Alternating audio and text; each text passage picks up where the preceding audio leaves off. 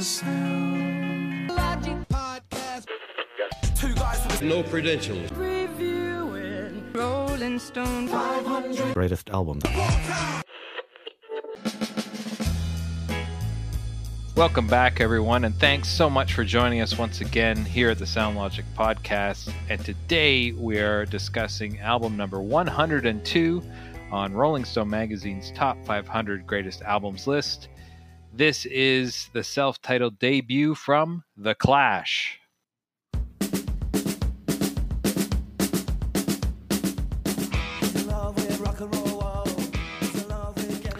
I can't tell if London's burning, but it has taken us a while to get around to this one. I don't know what it is. Like we've both expressed before that we've got some punk in our formative music years.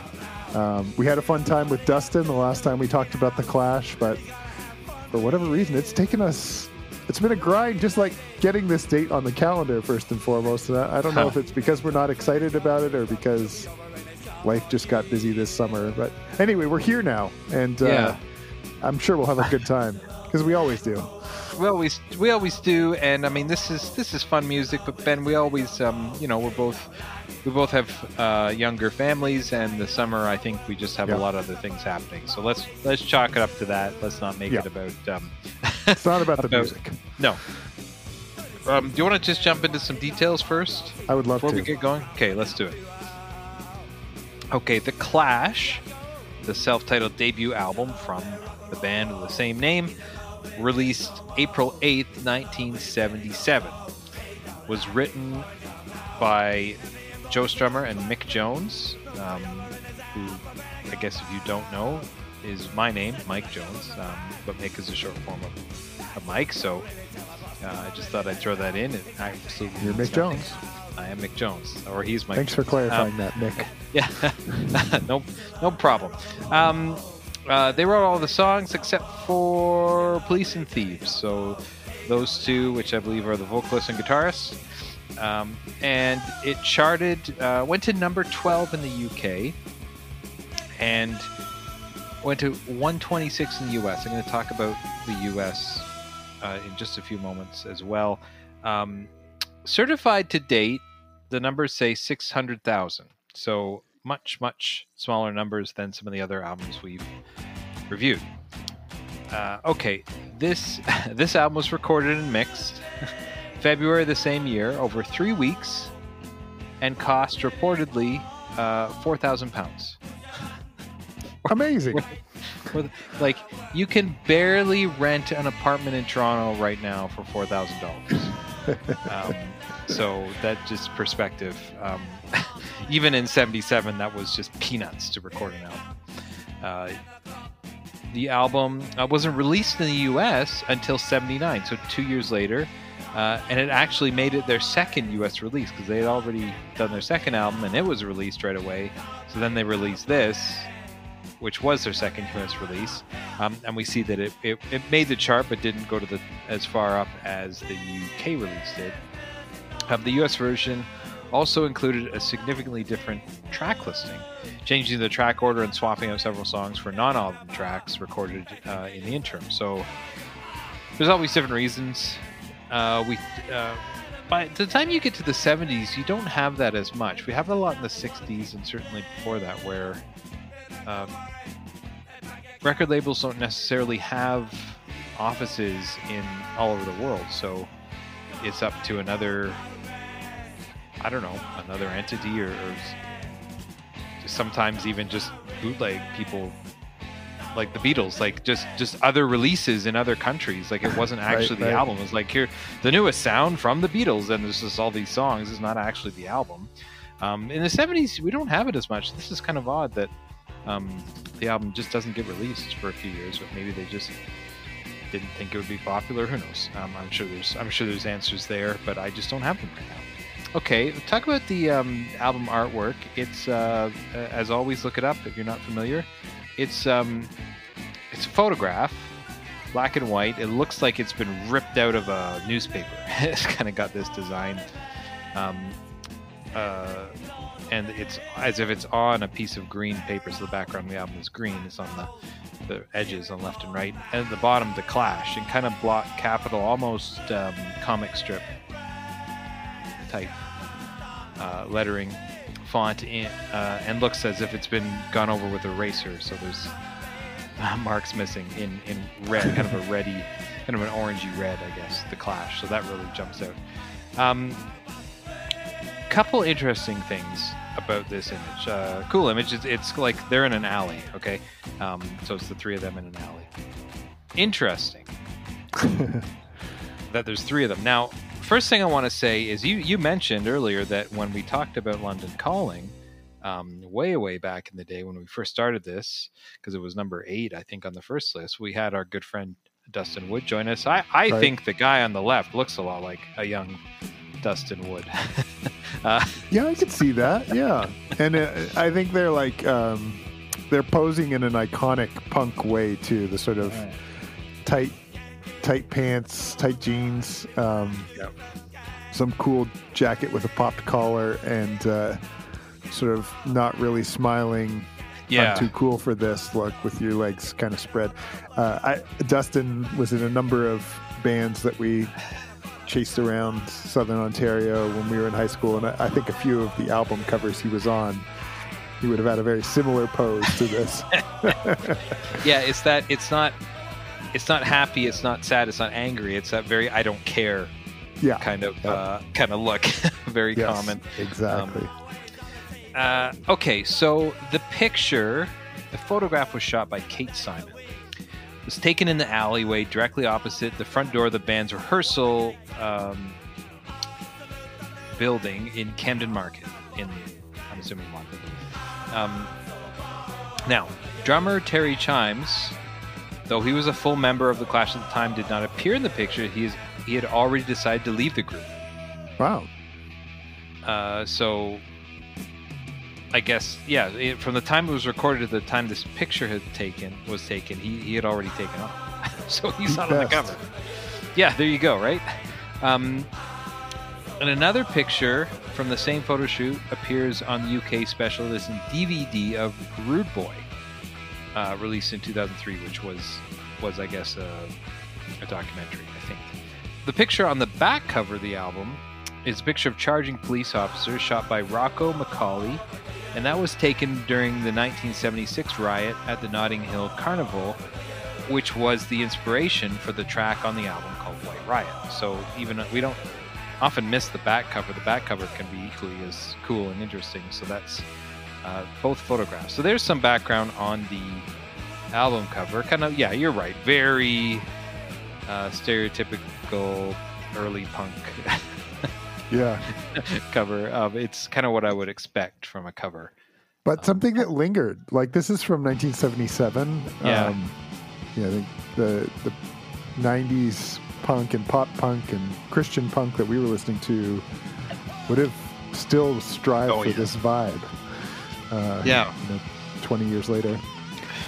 And it's not a thing where you can say, well, it was everywhere. Well, no, it wasn't. Because you think about rock and roll, with these aggressive rock and roll, uh, you know, things, or or something very moody.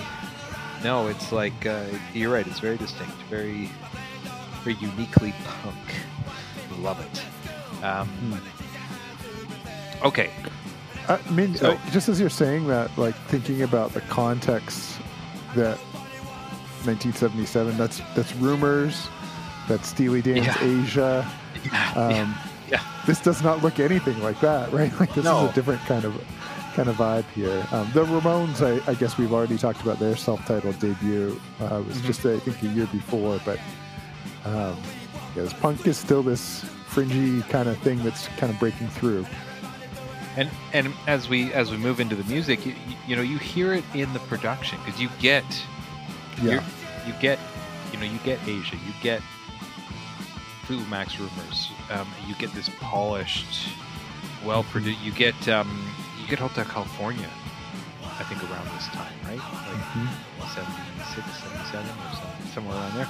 Um, so, but they also had the budget and the and the um, the notoriety, the experience to to do that, and, these, and these guys didn't.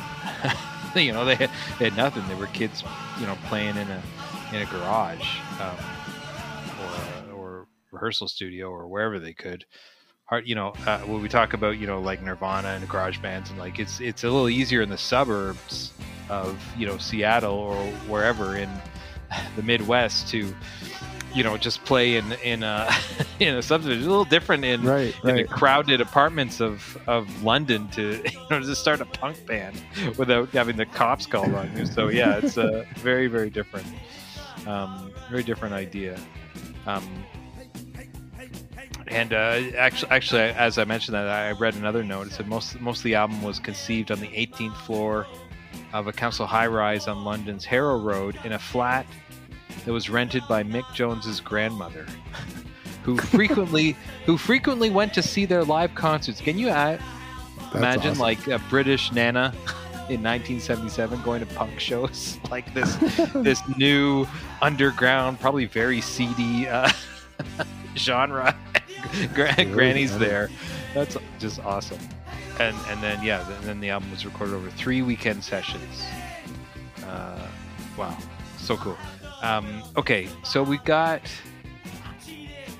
we've got uh, 14 tracks. So uh, typical, like we were, we often talk about kind of the sweet spot, like maybe 10 Yeah. tracks, 12 tracks, and the time. But because it's uh, very common of punk rock that the tracks are so short, right. they actually um, they they were almost done, and they added more because they felt that it was too short. So they had to add more songs. It's um, still 14 songs clocks in at 35 minutes, which is right? pretty incredible, especially since they have a six-minute song on the album. The the uh, the rest of it is is all pretty pretty concise. Yeah. Um, yeah, really. I guess you know you get to the point. Also, the tempo, right? The tempo of punk Yes. rock is fast. You can get through like uh, a couple verses and two or three choruses in a very short amount of time because they're going so fast, right? yeah.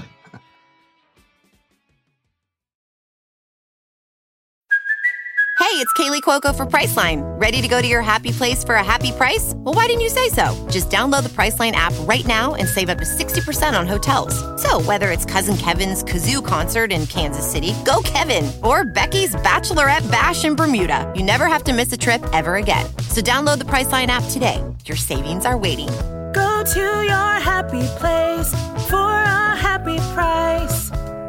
Go to your happy price, Priceline. Okay, so let's talk about these songs, Ben. And and first, I want to know, um, we we're familiar with punk. We listened to some punk, although not as much as we might have thought we did when we were younger, as we're discovering through listening to this list, and not some of the more iconic, um, you know, forebears of punk rock music. But had you listened to this album before? No, this is new to me, No, and I new? expected since it was on this list that I'd know a few songs. Um, I think, I think just one track, maybe "White Riot," is is one that I think I would have heard of before. Um, it was pretty new to me, uh, considering it was their breakthrough debut, and Yeah. um, you know, I, I actually think I shared that uh, uh, an apartment I lived in after college had a copy of London Calling left behind, and so that sort of by accident I discovered that album. But right. this one, I, I think maybe because of how familiar that one was, I sort of assumed, oh yeah, another Clash album. I'm sure there'll be some songs here. And nope. Nope. Um, Not I, really. I, am in I'm in the exact same boat, except I, I didn't have a copy of London Calling left behind in an apartment. Had you But, um, heard uh, White Riot or any of the other tracks? Has anything seem familiar? Or I know No. it's got a sound that No. seems familiar in general, but I want to say something though about the sound, and really, it's more about me. Um, when you say uh, Sex Pistols, Ramones, bands like that, I expected to hear something like this. When you say the Clash, I'm really, you know, um, when I think of the Clash and my experience listening to the Clash, mostly on radio, is, you know, uh, Calling, um, Train in Vain, uh, Rock the Casbah. It's it's more getting it's more in post punk, right? Post punk going into the 80s, right? So Yeah. so this although this is their roots and this is how they started and, and then they evolved into that, which is a little different. This is not what I think of when I think of the Clash. Um, and that all has to do with my ignorance uh, and my inexperience listening to their music. So there's nothing to do with that. But I guess that's kind of what we were like when you hear the the radio. Like even today, they play the Clash, but they don't play this. Right. They play Right, that and I- other stuff. Right? I think the Clash, in my head at least, draws in a little bit more on um, reggae, ska, some Oh yeah. sort of like Caribbean vibes that I don't hear as much. This, you're right. it- This is a lot more straight up Ramones style punk rock here on this album, and I, I wasn't expecting that either. You do hear a bit of the reggae in this. A um, little bit, Yeah, a bit in the bass line. some um, some up, yeah, some uh, some up chords. I don't know if there's a technical name for it, but that that ska style guitar, I guess. I think Um, they're called upchucks. oh, yeah. No, I don't know. Serious? no, Uh, no, you could have leaned no, in there. I would have bought it. I'm so bored in the USA is the one that uh, it might. I, I was drawn to that song for some reason, but I think that one in particular has a bit more of like a. Uh, it's they're playing with timing a little bit more there. It's a bit more melodic. Uh, there's something else happening there than just the three chord punk. Yeah, I also noticed, and I and I read as I was reading, you know, different reviews and just overview that there there is a musical diversity here. That other thing when we think about punk and early punk, this whole idea, and and it's mostly true of, you know, it's it's guys who couldn't play instruments. It's guys who wanted to make a statement. It was it was about not being polished. That's the whole thing, and that might be true for some, but it's not. It was not true for the whole thing. And then and then you get people who are talented who maybe start that way, but then find, hey, I really have a thing, and maybe take some lessons or just have more experience and get better. So.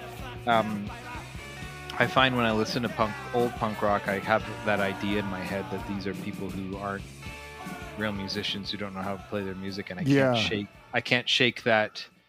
Uh, I guess that idea was put in my head way back, and and I can't really shake it because it's not. It's not always true. I think it was true sometimes. Um, Mhm.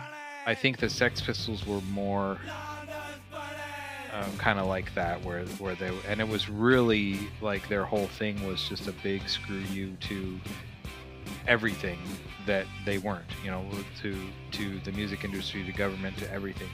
Um, these guys, it's a little different. There's still all those political ideas are there. There's very, it's a very political album. Um, if you can, you, it's probably best if you read the lyrics because I find it hard to get them all, and it doesn't sound like you know someone's reading a, a political uh, agenda or you know some some side of manifesto the way they're singing Yeah. it. But some of it's pretty pointed, and they're talking about you know events and. Um, the government one song you know, I uh, think career opportunities I, I hate the RAF and, and all this stuff uh, um, the Royal Air Force. Uh, yeah so anyways sidetrack. Any sidetrack. It's okay. Because it's all about the band. It's all about the band we're talking about this time which is a, That's right. uh, an improvement from other other conversations. Um, anything that jumped out I, said, I know you said I'm so bored with the USA um, Yeah. jumped out at you. Um, Yeah, there's a little riff in there the um, that, that kind of caught me a bit by surprise. Something about Protex Blue, um, which I didn't think much about the lyrics, but that that song also uh, a little bit outside the the rest of the album. Um, it's it still sounds very punk rock but it's got like a pace to it that I don't know is a little bit more frantic or something like that. It's scattered. Kind of uh, stood out to me uh, as well. Um, that that six minute track is uh, one that kind of sticks out. Uh, I was interested to hear you say that it wasn't one that was written in the same way as the rest of the album because it's six minutes. You know, almost. right uh, yeah yeah twice as long as or three times as long as some of the tracks and Yeah. uh Yeah. and not necessarily put together in the same way but it it's uh, it's got an interesting vibe comparatively too. Uh, quite a bit slower pace than most of the other songs. Um, so there are a few here that, that do like separate it, you know, from the the what sometimes feels like repetition on the Ramones or Sex Pistols albums. There's a little bit more diversity, but maybe not as much as uh, I found with London Calling. Right. I would agree with that. Um, should we start talking about? Should we pick our two favorite songs Sure. at this point? Um, if you're new, we have a playlist on Spotify called Sound Logic Favorites. We pick two tracks for every song, every album that we review, and put it on the list. So uh, you can go check it out. There's it's an extremely, extremely large and diverse playlist at this point. Um, so we're gonna add two more there. Ben, do you have a favorite? Is it? Uh, I think I'll go with I'm So Bored in the USA. Yeah. Uh, I thought you might say that, or maybe White Riot. Um, I think it's White Riot okay to say? No, I'm Uh, just being a little facetious here. I haven't dug into it enough, but it did make me think, like, man, I wonder if skinheads have ever adopted this song. It's like a, a refrain.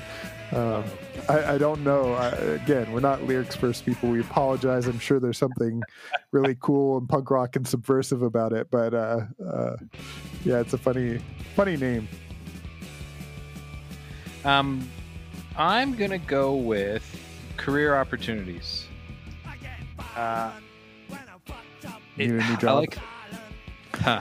uh, I, I like the I like the the snare stuff that's have the double hits on the snares. Um, I love the bass work on all of this album. Um, it's Yeah. a lot of it's, it's, it's a fast paced moving bass line. Um, you know, more than I would expect on, on again my stereotypical idea of what an early punk album would sound like. Um, yeah, that you get that reggae influence, walking bass line. Uh, doubled like do do do do do do do do do do do do stuff like that, right? But you get you get even more than that too. So it's good. Um, yeah, career, career opportunities. I like that one. It's a good one. Perfect. It's, it's different. There's like different things happening in it. Um, yeah, I feel like this album's growing on me. Like when the first couple times I listened to it, I was like, eh, okay, it's an early punk album. I get it. Yeah, I- okay, all right. Na, na, na, na, na, na, na, You know, like Yeah. but yeah. uh, the, you know, uh, but the more I listen to it, like I see there there is there is quite a lot happening here. There's more Mhm. more than I I think I realized on the first few listens. So I'm I think I'm gonna Yeah. have to return to this um, and give. I don't know what it, what it is about this genre, but I really need to be in the right frame of mind. I'm, I've got it in my headphones right now. I'm really enjoying it more so than I remember uh, leading up to this conversation. But I had a similar experience recently where like I was really just craving uh, Five Iron Frenzy, this Oh wow! Christian ska band that we listen to a lot. And uh, I think Oh, I saw a. Facebook ad that they have a new album coming out. And I was like, really? What? They do? And um, so I Really? I went to their their Spotify and listened to some of the old stuff that we used to listen to. And Oh I don't think I ever got to their newer music, but You didn't uh, pull out some old CDs there, bud. Um, I might have. You know what? I might have done that. It. Uh, I. I don't remember the particular day if uh, our youngest had stolen the iPad uh, for his podcast, but he might have, uh, and I might have pulled out some actual um, physical disc. media. Yeah, physical media. It's weird that that's the thing. Um, oh man. Oh, you shouldn't have said that. Now my brain's just swimming with. Uh, uh, yeah, no. Um, Time and space like plays a big role. I don't want to have this on in the background while I'm relaxing. I could see like try to, you know, put it on while I'm on a really intense bike ride or something like that, and sure. try to grind up the hill. And, Oh man. Grinding up the hill. That's why I don't bike. I don't need that. I don't need that. Um, okay. Uh, I could, yeah, or maybe like got the earbuds in when I'm vacuuming. Yeah, Uh, yeah, really getting those corners. Yeah. Um, yeah, I find that a lot of people. Okay, like. I guess when I say people, I mean my immediate family don't really enjoy this type of music. So. um, I've, When I say I've- people. specifically the three people I live with. So um, I probably wouldn't listen to this too often, you know, if it's not in headphones. But no, it's Sure. uh, it it's it's been fun coming because, as you said, Ben, there was a time in my life when I I just loved this kind of stuff. Now we we weren't really, you know, it was before a little bit before the days of streaming and things like Napster. So we um we weren't exposed to this stuff, but we were listening to the punk, um, you know, third wave punk in the in the mid to late '90s. So I there is still a soft spot for stuff like this, and there's still part of me that does, like you said, it does kind of crave it from time to time, just this kind of energy and idea. And I think the one thing I forget and it was actually good listening to this and reading some of the lyrics. I forget that there's there's a strong and important political message in a lot of this stuff. Even something like the Sex Pistols, because I think a lot of times they kind of get dismissed as like you know immature and rash. Um, but there's like important messages there. Um, Yeah. and, Yeah. and and at times like well thought out and formulated you know and even if it Mhm. comes from a place of of youth or anger you know it doesn't mean that it's not valid um, it doesn't mean that it's not important it doesn't mean that it's not still relevant today these voices are really relevant it's our Right. you know as the as the boomers retire and the gen xers get closer and closer to that and as us millennials and gen z's start moving into places of power it's, it's these young voices that are really really important so Mhm. um, yeah it's still relevant i guess i'm skipping ahead but that's uh, I no, I like that, and I I mean I think I think we need that reminder that music can be that. I think we've talked a few Yeah. times about our somewhat surprise at the lack of protest songs that have come out of the Trump administration. Um, and maybe they're still being written. Maybe they're maybe they are out, and I just haven't haven't heard them in the right context. Um, as as much as I think I, I would have expected this moment to to bring.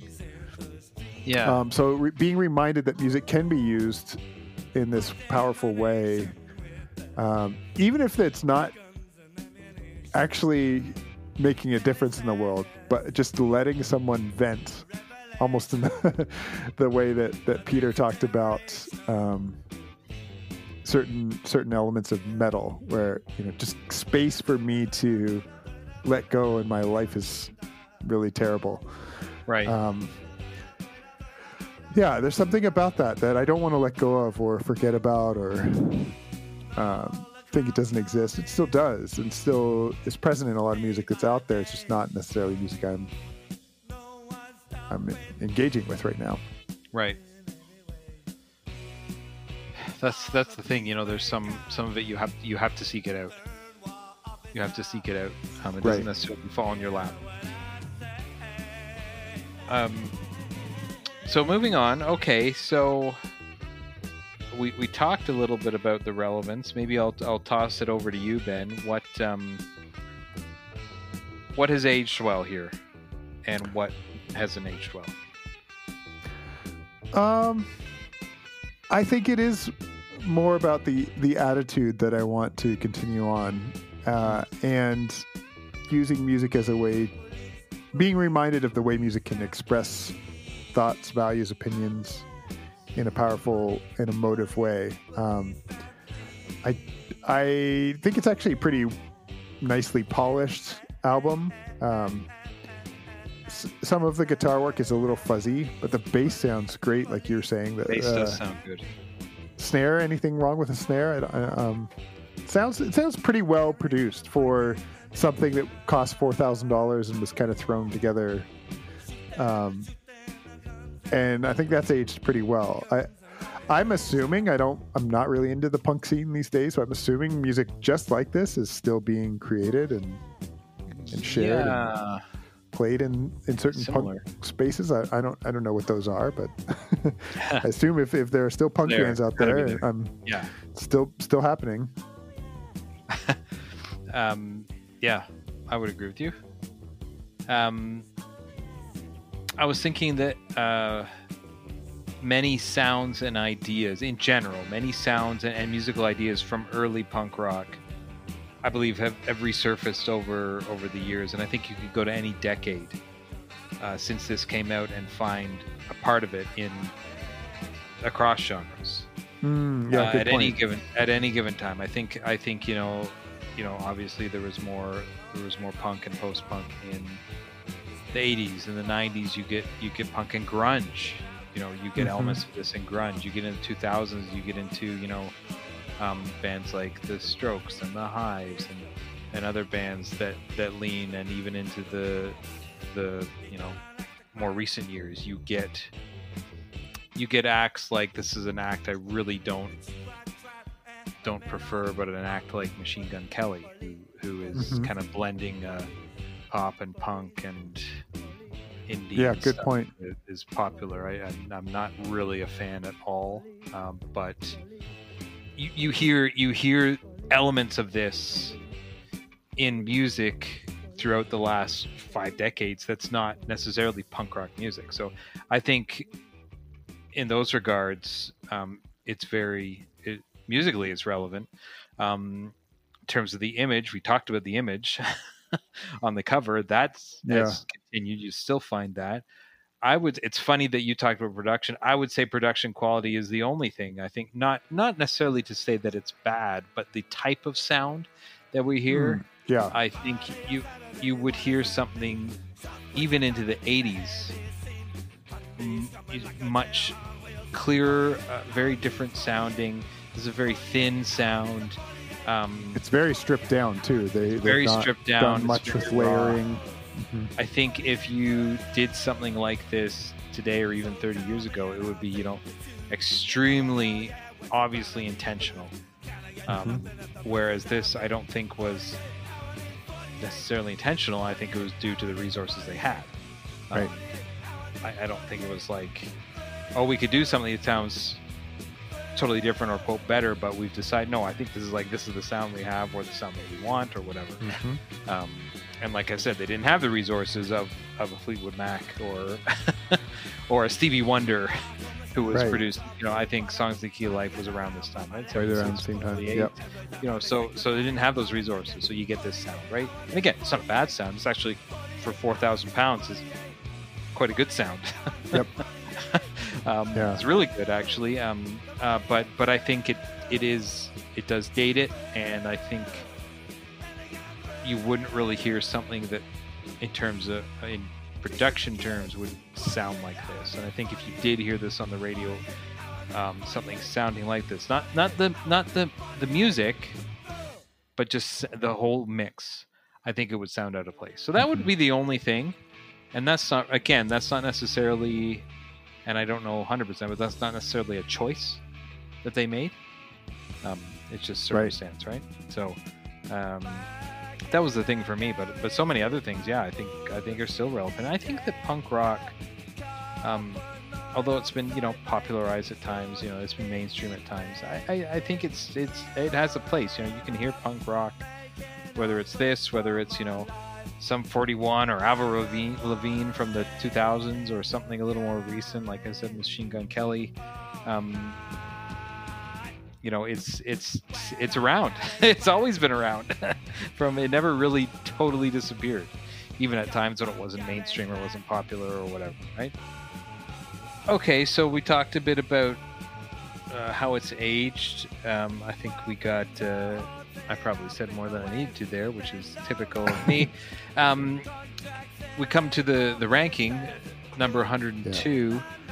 Uh, ben, how do you feel about this ranking now? I wanted to add that London Calling had originally been number eight and moved down only to 16. This was originally 77, then 78, then 81, and then on this list drops down to 102. So, um, you don't have to comment on any of those things, Ben. Just give me a little context. But how do you feel about the ranking here at 100 102nd greatest album ever. I I mean, I guess this makes me want to ask more questions. Like, it- it's amazing that an album made for four thousand pounds winds up here. Yeah, yeah, that's the test awesome. of time. But uh, I I listen to this and find myself wanting the Clash that comes after this. Right. The, the album I know better, the one that is ranked higher on this list. Um, and so to me, this is not great. This is the Clash before they became the Clash that I want to listen to. And so I, Okay. I guess I, I these are the moments where I wish we had a real expert telling us like, Yeah. here's how this changed Yeah, music. here's how this why. Here's you why. know, broke broke the mold, and here's why it, it, it is here. Because to me, it's it's too high. It's uh, it feels like what I felt like we got a lot on the 2012 list, which was albums placed there for their impact on the industry rather than greatness that has stood the test of time. Um, yeah, I, I mean, I- it, it's not uncommon for me to hear Fleetwood Mac's rumors being played at a college party on a lawn somewhere in our town during Yeah. the summer. It's still great enough that that young people think it's worth listening to. Um, I don't know why this is considered great. If it's just for the impact, or if it's actually still feels great to people. And maybe those two things are, are the same thing for, for some folks. They're different for me, and I, I feel I struggle a little bit with that dynamic too.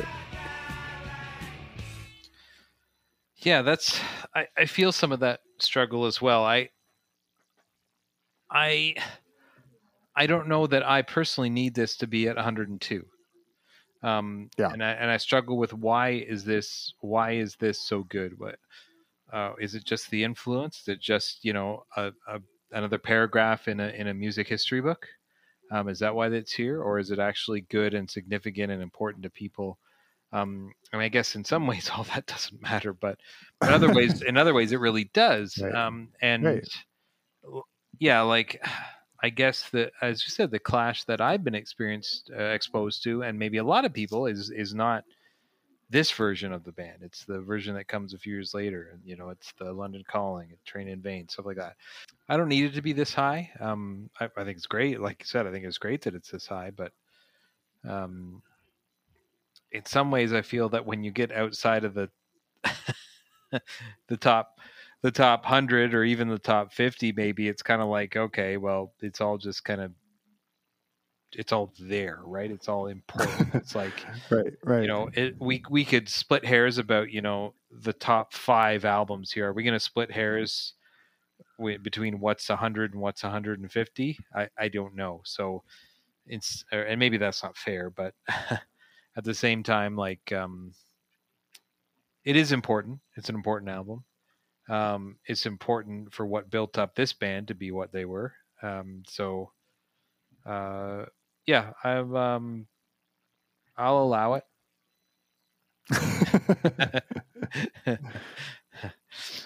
I like that. insert uh, Senor Chang um, quote there. Senor Chang, can you do something about this? I'll allow it.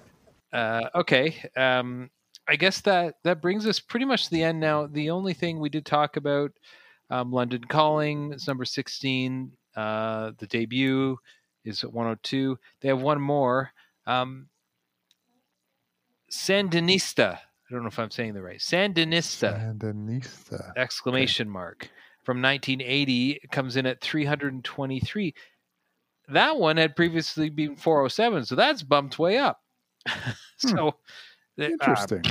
uh, we'll talk about it again you know in like five years uh, when we get that far um, That's where OutKast is from, right? No, that's Stankonia.